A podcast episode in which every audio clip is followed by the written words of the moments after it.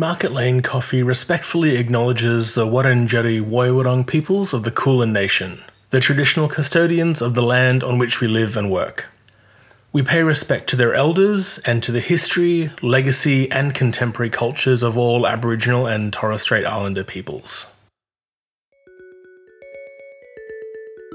I do that stuff because I'm kind of following an internal compass. We have people who I think are talented, engaged, wonderful people. And to me, it's like I feel a great sense of responsibility to give people the opportunities that I can to allow them to flourish in their workplaces. Welcome to Coffee Up by Market Lane Coffee, a podcast for our growing community of like minded businesses who want to serve delicious, ethical, and sustainable coffee. My name's Tyson. In our second podcast, following our inaugural Leadership in Hospitality event, Kai from our HR team sits down with Huw Murdoch from Wild Life Bakery to chat about team development and culture. Prior to founding Wildlife, Huw was the manager of Market Lane's greatly missed Therry Street shop, and he was instrumental in helping us to establish a presence in the Queen Victoria market. In 2016, Huw opened Wild Life Bakery on Albert Street in Brunswick East. The bakery quickly became an integral part of the Brunswick East community and a destination for people seeking out Melbourne's best sourdough bread. Huw recently opened an outpost, Wild Life Superette, on Sydney Road in Brunswick. In this conversation, Huw talks with characteristic thoughtfulness and frankness about the way he's worked to foster a positive culture at Wild Life, the privilege and challenge of being an employer in hospitality, the benefits of cross training team members, and how at times being a business owner can challenge his own moral compass. Without further ado, here are Huw and Kai. So on the night, we sort of covered this question, but I think it'd be really good if you could delve a little bit deeper because five minutes wasn't quite enough time. How would you describe your company culture at Wild Life Bakery? And what are you doing to foster this culture and get staff to buy into it?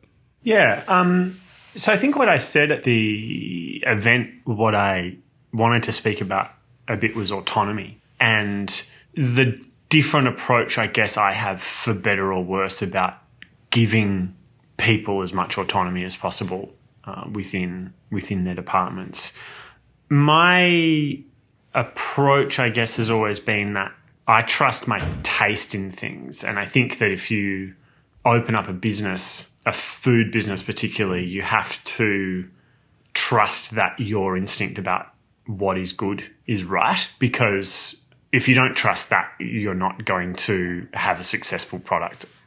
I'm not a trained baker. I'm not a trained chef. I'm not a trained pastry chef. The only training that I've had really is in coffee and in front of house. And so I didn't really ever go into the business expecting that I would be the authority on how to do things. And it's challenging not being an expert in things that, you know, the business relies upon so much it's always funny talking to people about how I decided to open up a bakery having not been a baker at all. And I think that if you look at like restaurants around, you do see that a lot of the really well known restaurants are opened by chefs, and a lot of the really famous restaurants are run by chefs. And those chefs may go on to then step back, but that expertise and that vision, I think, is really good at helping a restaurant develop its sort of sense of purpose and you know its identity. And so it's funny to say like I'm going to open a business and not have any of that. And it does mean relying on a lot of other people to do the things that in other businesses you might say well the owner is the one who who does that. But I think that there's a lot of freedom in that as well because it sort of plays to what I like to do which is to just trust that other people can do things well.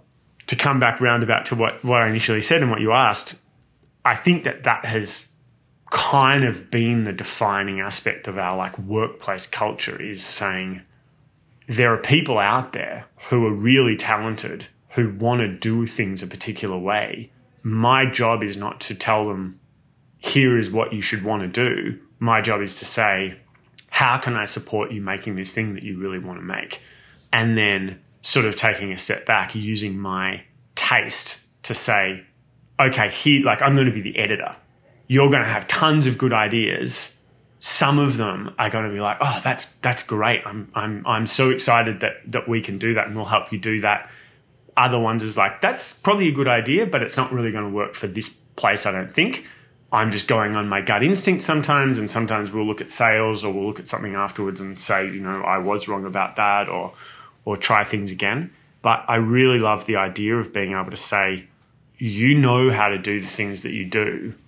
I just want to help you do that. It is challenging a little bit, partly because not everyone wants autonomy.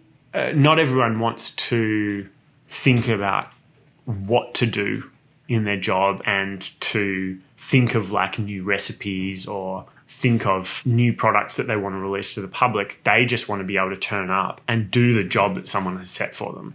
And so I think it's really important to be able to find those people and find a spot for them as well and say, like, okay, yeah, you're not the person who has always wanted to do this particular thing, or you're not the person who has these grand dreams about products and all of that kind of stuff. You just like the actual process of making bread, or you enjoy the process of being paid at the end of the week, and you're good at doing what you're told. So, here, like, we'll, we'll give you some instruction.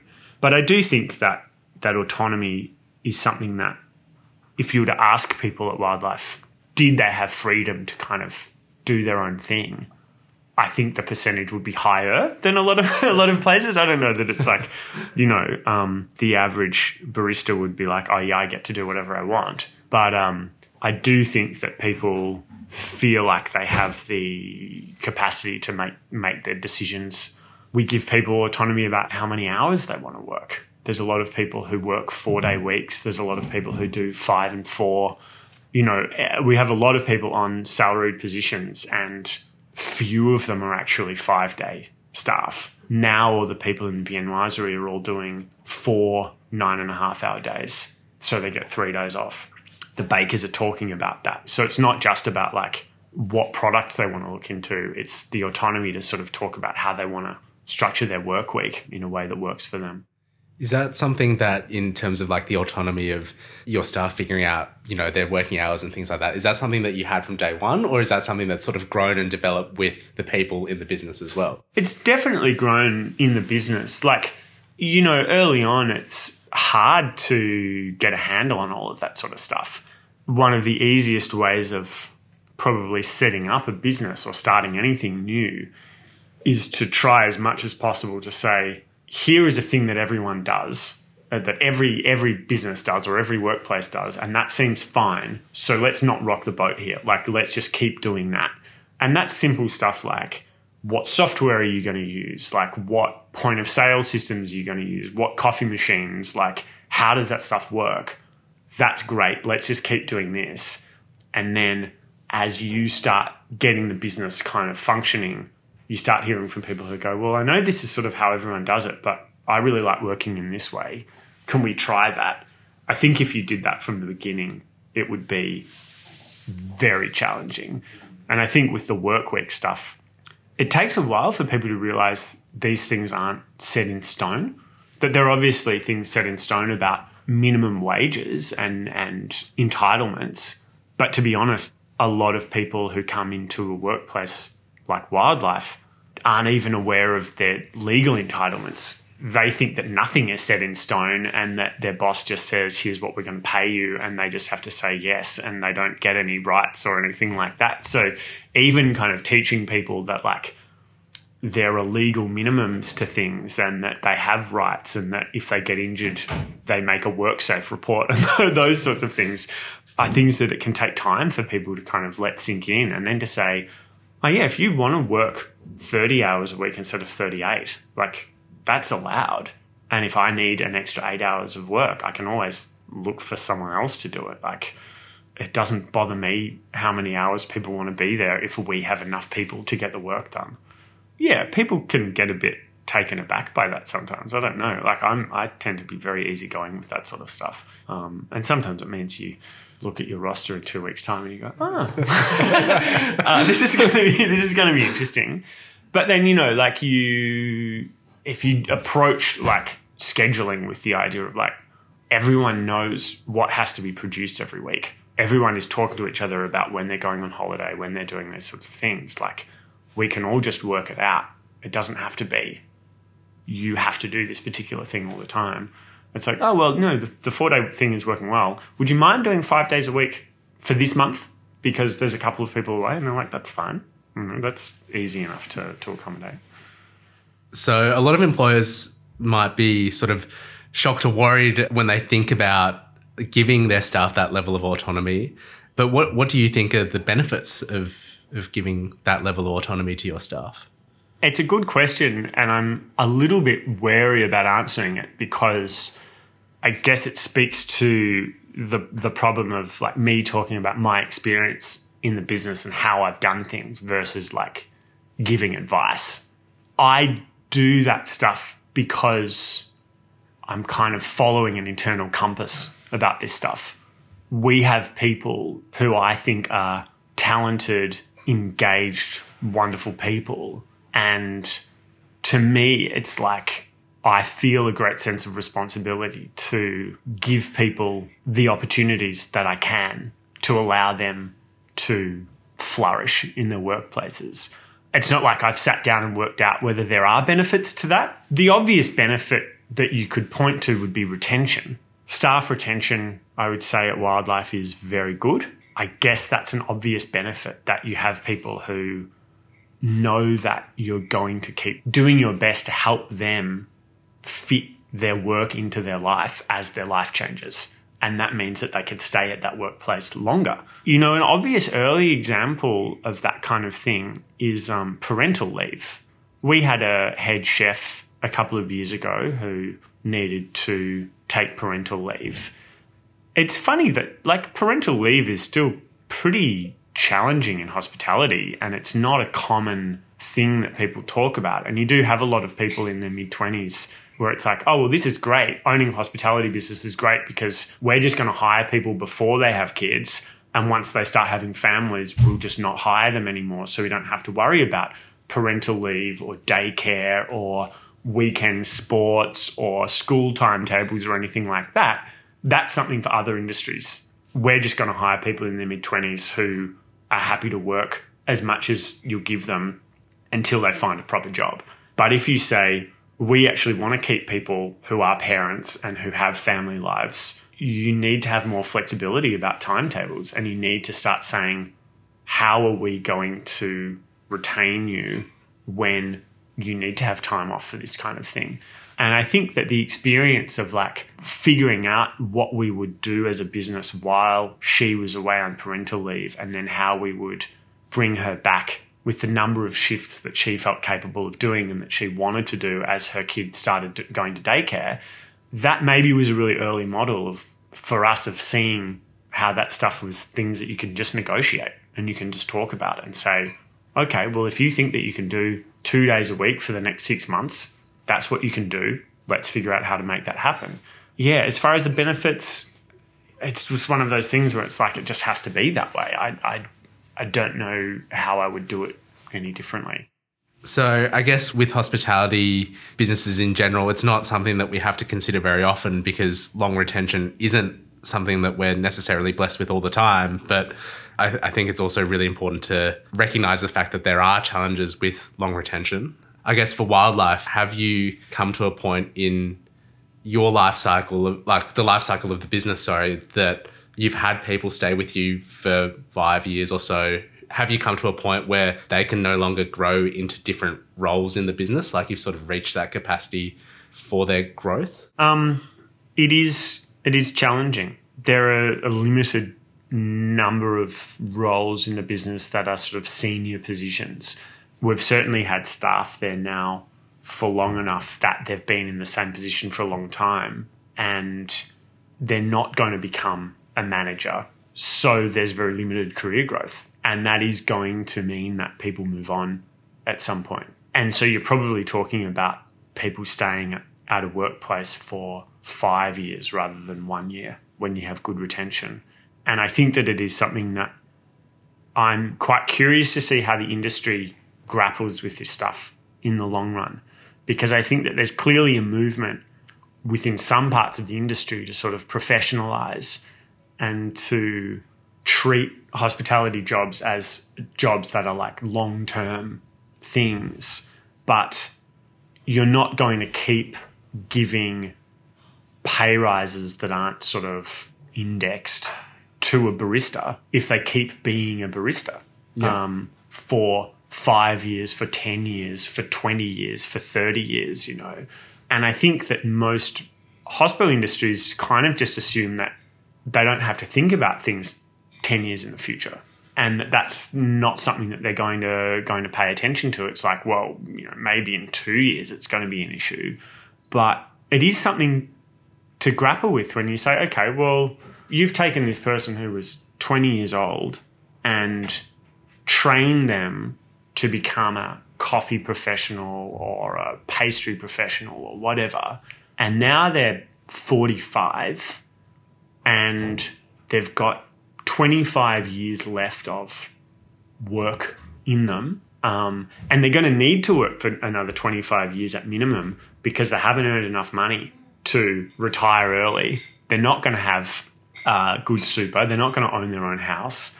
And like, where are they going next? Because if they're not going anywhere within your workplace, sure, they might go somewhere else. But like, don't you have a responsibility to that person? Don't you have a responsibility to say, well, what are we going to do with the 45 year old, the 50 year old, the 55 year old pastry chef who is not a manager? Because in, in traditional businesses, that person kind of keeps the same job. You know, if you're a teacher, you don't have to become the principal to have a lifetime career as a teacher. You, you can just be a teacher it would be naive of me to pretend that this isn't also happening in the world across industry everywhere, that jobs are getting casualized, that contracts are getting shorter and shorter, and you're left with this group of people who are kind of paid okay until they're in their late 40s. And then if they lose their job, it's going to be really hard for them to find work.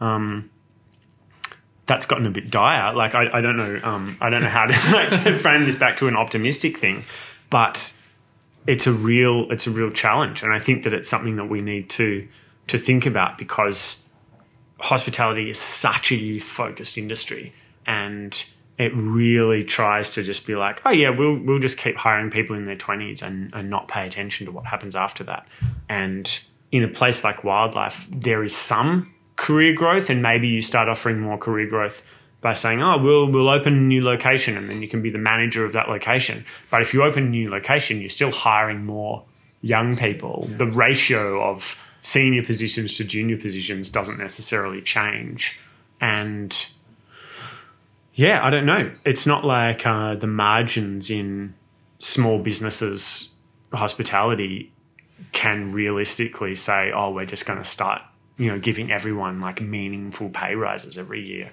without them filling senior positions. It's um, I'm a big fan of of paying people properly, but you're like everybody knows that there's no money there to be paying people everyone eighty thousand dollars a year or you know something like that. So it's a challenge. As I sort of said, we have some way to kind of move that by saying, okay, well, you've worked as a baker for four years, or you've worked as a pastry chef for f- five years or whatever, have you given thought about what you want to might maybe want to do next? And maybe we can help you make that transition. And I do think that there's a, a reasonable way of doing that, partly because maybe it's a good thing to just say, okay, well, there's an aspect of hospitality which is essentially manual labor, and manual labor is physically demanding, and it's something that, even aside from the the fact that like it doesn't pay maybe well enough to be doing for your whole life. Baking bread up until your 60s is going to be really hard on your body. So maybe the the natural job progression is to work as a baker for 15 years or 20 years and then move into something else. And whether that's consulting or whether that's being a manager or whether that's doing something that uses that experience in a more kind of desk jobby way, or it's something of actually moving into your other interests, maybe the job is just to say, how we're we going to help you manage that transition? Which is what we've tried to do with, with some people. Um, I think that's such an interesting point, and I like how you didn't really mention ownership as like an option necessarily for what's next for people. Because I think as an industry, we've almost conditioned ourselves to think that you know there are two paths in hospitality. One is ownership, and the other one is to you know, go and get a quote unquote real job, you know, which isn't the case for everyone. You know, not everyone is suited to be a business owner or necessarily to even be in a leadership position in hospitality. So I think, yeah, it's it's interesting. Yeah, like you don't you don't say that to people in a lot of other professional contexts, and like ownership requires capital, and it's true that like in in some areas you'd say okay well if you're a really good chef your dream is to one day open up your own restaurant or whatever. And certainly there are there are avenues to doing that. But i think it reveals in some ways the fact that there's a lot of stuff that's not talked about in this industry. There's a lot of hidden money in this industry. It's all very well to say oh you know i i worked at I could say that story where it's like, oh, I worked at Market Lane for six years, and before that, I worked at this other restaurant, and before that, I worked at this bar, and I did that, and I built up this experience. And at some point, I decided to open up my own place, and I opened up a bakery, and that's great. And it just leaves out the fact that opening a bakery costs hundreds of thousands of dollars. And I didn't open up a bakery because I saved up money from working as a barista. I opened up a bakery because my dad's a lawyer and he was able to like loan me the money to open up a bakery. And the same is true of lots and lots of other businesses that like i am not someone who just grew up in a working class environment and worked hard and happened to have enough money to or like convince a bank to lend me money to open up a bakery. And it's really disingenuous the way that everyone skirts around that it's it's expensive, particularly in a place like Melbourne, to open up a business. And you may be able to open up a coffee only place. You might be able to go, okay, we've got a place that's the size of this room. We're going to rent a coffee machine and we're going to borrow 30 grand from family or whatever, or we're going to remortgage the house or something like that and we'd be able to open up a little place. And people have done that, and like good on them, um, and they they should be celebrated. But it's hard, and the profit expectations of a business like that are really no better than. I mean, my old boss used to say, who did something like that, she just bought herself a job. Her job wasn't paying her any better than if she'd just worked as a barista at another place.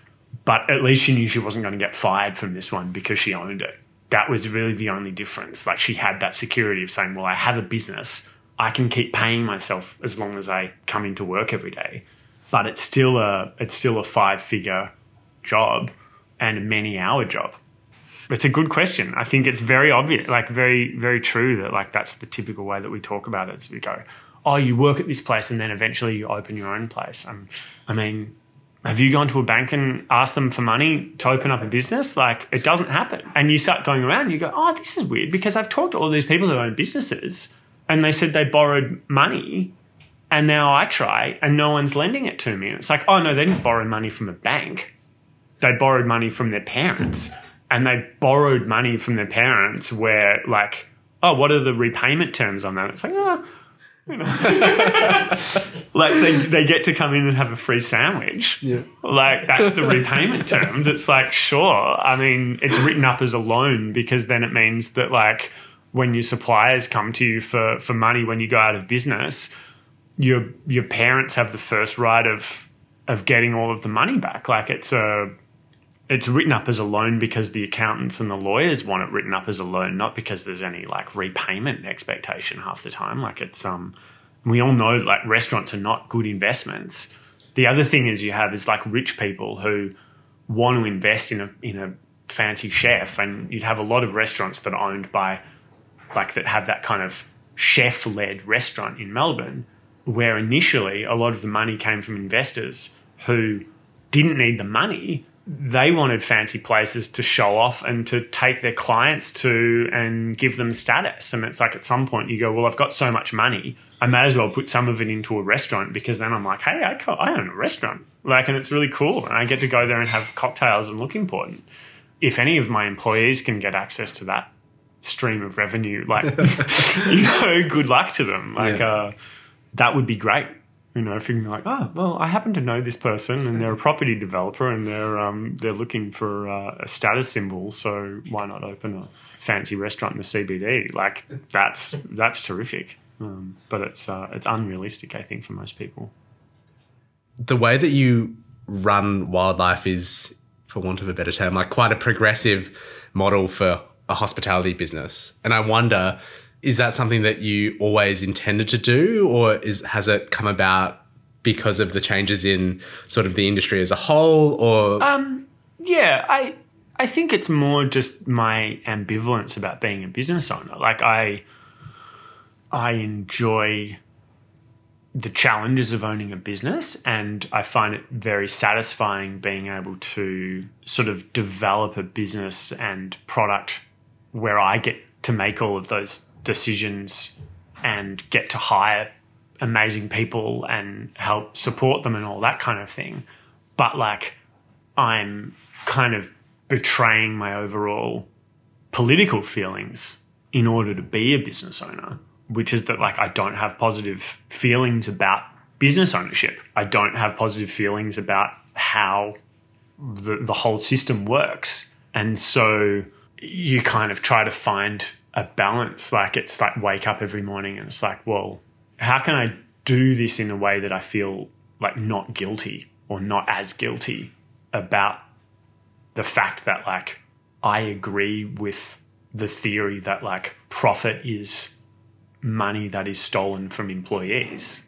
Now, the easy way of benefiting, like the easy way of dealing with that is just not profiting, which is what I've managed to do. So it's like I'm not, I'm not stealing employee labor because, uh, because I'm not making any profit, but like business owners make money by taking the labor of their employees and selling that labor and skimming some of it off as their own their own money. Like that's what capitalism is. And if you agree with that, then it's hard to be like, oh, I, I feel really good about owning a business. Um, so yeah, maybe it's just progressive through through guilt, or like it's to try to find a way of running it as equitably as as possible. And um, you know, it's a funny one because like I think a lot of us in food, particularly who care about like the quality of what we actually eat, are very big on small business as opposed to big business. But small businesses tend to be more exploitative, less efficient than big businesses. The pay tends to be worse at small businesses. There are more cases of wage theft, those sorts of things in small businesses than there are in big businesses. Though obviously in Australia, wage theft has been massive at really big ones as well. But small businesses are also where the actual good stuff comes from. So that's a that's a thing to grapple with as well. It's like, well, keeping things like independent owned little shops is where you actually get things that you want to consume and people do like it and and staff like working there you know like if people keep turning up every day and wanting to be there and wanting to stay then you can feel like the guilt is a little bit assuaged by like you know like by that. It's like well they seem to think that they're being they're being treated okay. As far as progressive goes though like i don't know. I mean it would be more progressive for it to be a co-op. Like it would be more progressive for it to have a different business structure you know so we're like really just scratching the surface i think at wildlife i, I don't know that i'd want to claim too much um, beyond that we like try to make sure that we go slightly above the minimums So we asked this question of you on the evening, but I think it'd be nice if we could sort of expand a little bit on it. Wild Life is a really diverse business, you know, a cafe, a bakery, and a grocery. And you do a lot of cross training between those different departments in the business. So I guess what are the benefits of the cross training and how do you set up staff to have a successful journey with you? Yeah, it's um, it's a good question. I think when I spoke about it at the event, I expressed some ambivalence towards it, at least from a business case.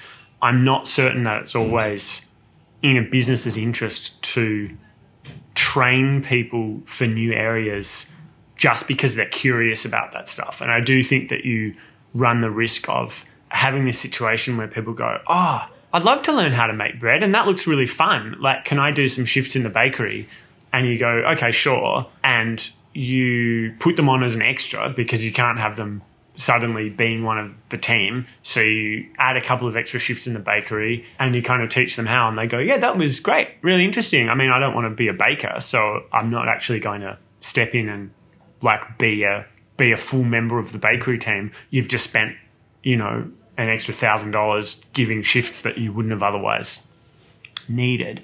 And I think that when you have a business that has a lot of different areas, that is a, a risk. And you're also going to have this thing where people might apply for a job in one area, but they're applying because they like something else that you do.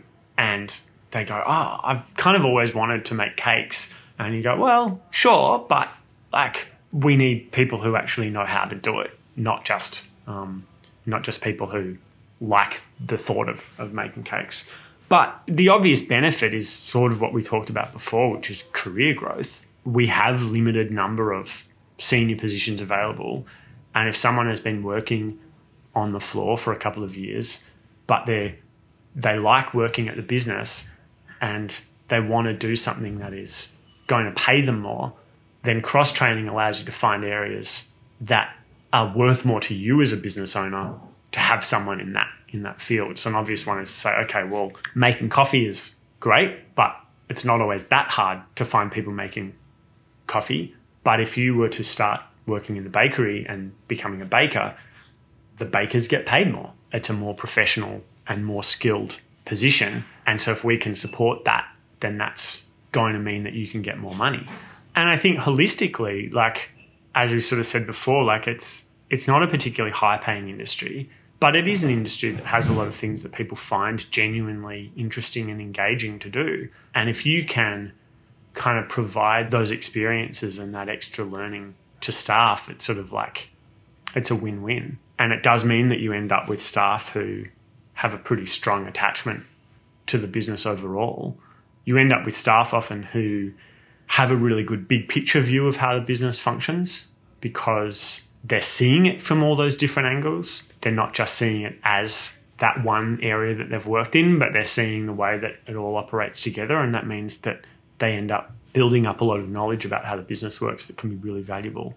But again, sort of like with your first question, I've never really done like a, an analysis of whether like it's good for business to do it. If someone says to me they're thinking of moving into this other area and it allows me to keep that staff member, then I'm I'm just going to find a way of making it happen. And I think that if you get people who are good employees, you do what you can to hold on to them our head pastry chef, former head pastry chef, who was, you know, instrumental in setting up this incredible offering of cakes and biscuits and pastries and things at Wild Life and really put her mark on that and was a great example of someone who had autonomy to really develop an entire department in a way that she thought was best started to want to move on and now she's our HR manager and that like is an incredibly satisfying thing. It's satisfying for me to be able to hold on to a person who has given so much to the business and who's been such a valuable employee and is such a great person. But it also means that not only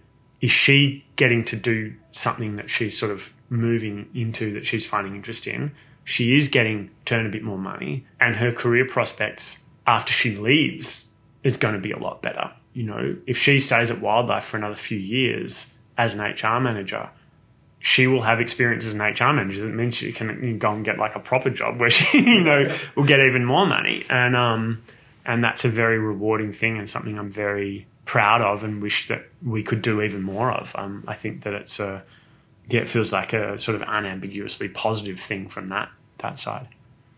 Following on from that, you did mention that there is very much a cost associated to training people and to create environments where they can learn in a supported sort of manner. So, why invest in professional development? Because the cost is, like you mentioned, very real. Yeah. Um, most of the answers that I've given have been like like emotional answers or or answers about like I guess questions that I've attempted to grapple with sort of morally in some way. So I'll do the opposite here and just be like, what is the business case for doing that? I think that the obvious reason to invest in training in a business like mine is that it allows you to have a lot of control over the kind of knowledge and the kind of training that your staff have that is not prevalent in the broader industry.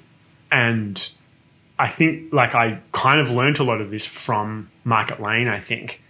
You know, when Market Lane opened, specialty coffee was quite a new thing in Melbourne, if not the world. And in a lot of ways, when I opened Wild Life, it was sort of similar with this kind of style of bakery that is now much more popular in Melbourne. But five years ago, it was much less so. And being a baker is a very um, common uh, profession. It's very structured, like there's an apprenticeship, and people do apprenticeships to become bakers. But the apprenticeship system, such that I've learnt about in Australia, is really geared towards teaching people how to be bakers at Baker's Delight or at Woolworths or at, you know, these large supermarkets or chain bakeries where they are operating equipment to produce a particular kind of product. If you hire people out of that, then they might be great. And I think it's, we, we should definitely hire those people, but you're still going to need to train them how to make bread in the way that we want to make bread. You're as likely to find a home baker who has done the kind of recipes that we use as you are to find someone who's gone through a three year apprenticeship to have done it. So, an obvious reason to invest in training is, I guess, because there's no one else doing it. And again, particularly like five years ago, there were fewer bakeries doing the kind of thing that we were doing. That if you wanted to find a talented baker, there weren't a lot of people out there. Same with croissants. It's like, if you were to say 10 years ago, okay, we want to open up a bakery, we want to find someone who's really good at making croissants, where has that person been working at beforehand? They've probably been working in a place that makes stuff that's like, that's fine, but not really what we want. So if you wanted to make something that was of the style and the quality that we're doing at Wild Life, you'd have to teach them how to do it anyway. And so it's almost like a good indicator that you're doing something good that you have to do the training. Because if you didn't have to do the training, maybe that would be indicative of the fact that there's a bunch of other places out there doing what you're doing. Because there's a bunch of people out there who know how to do it already. Whereas if you're looking around being like, oh, no one no one really seems to have the skills to do this thing that we want. It's like, oh wow, that's maybe because you're like you're doing something new.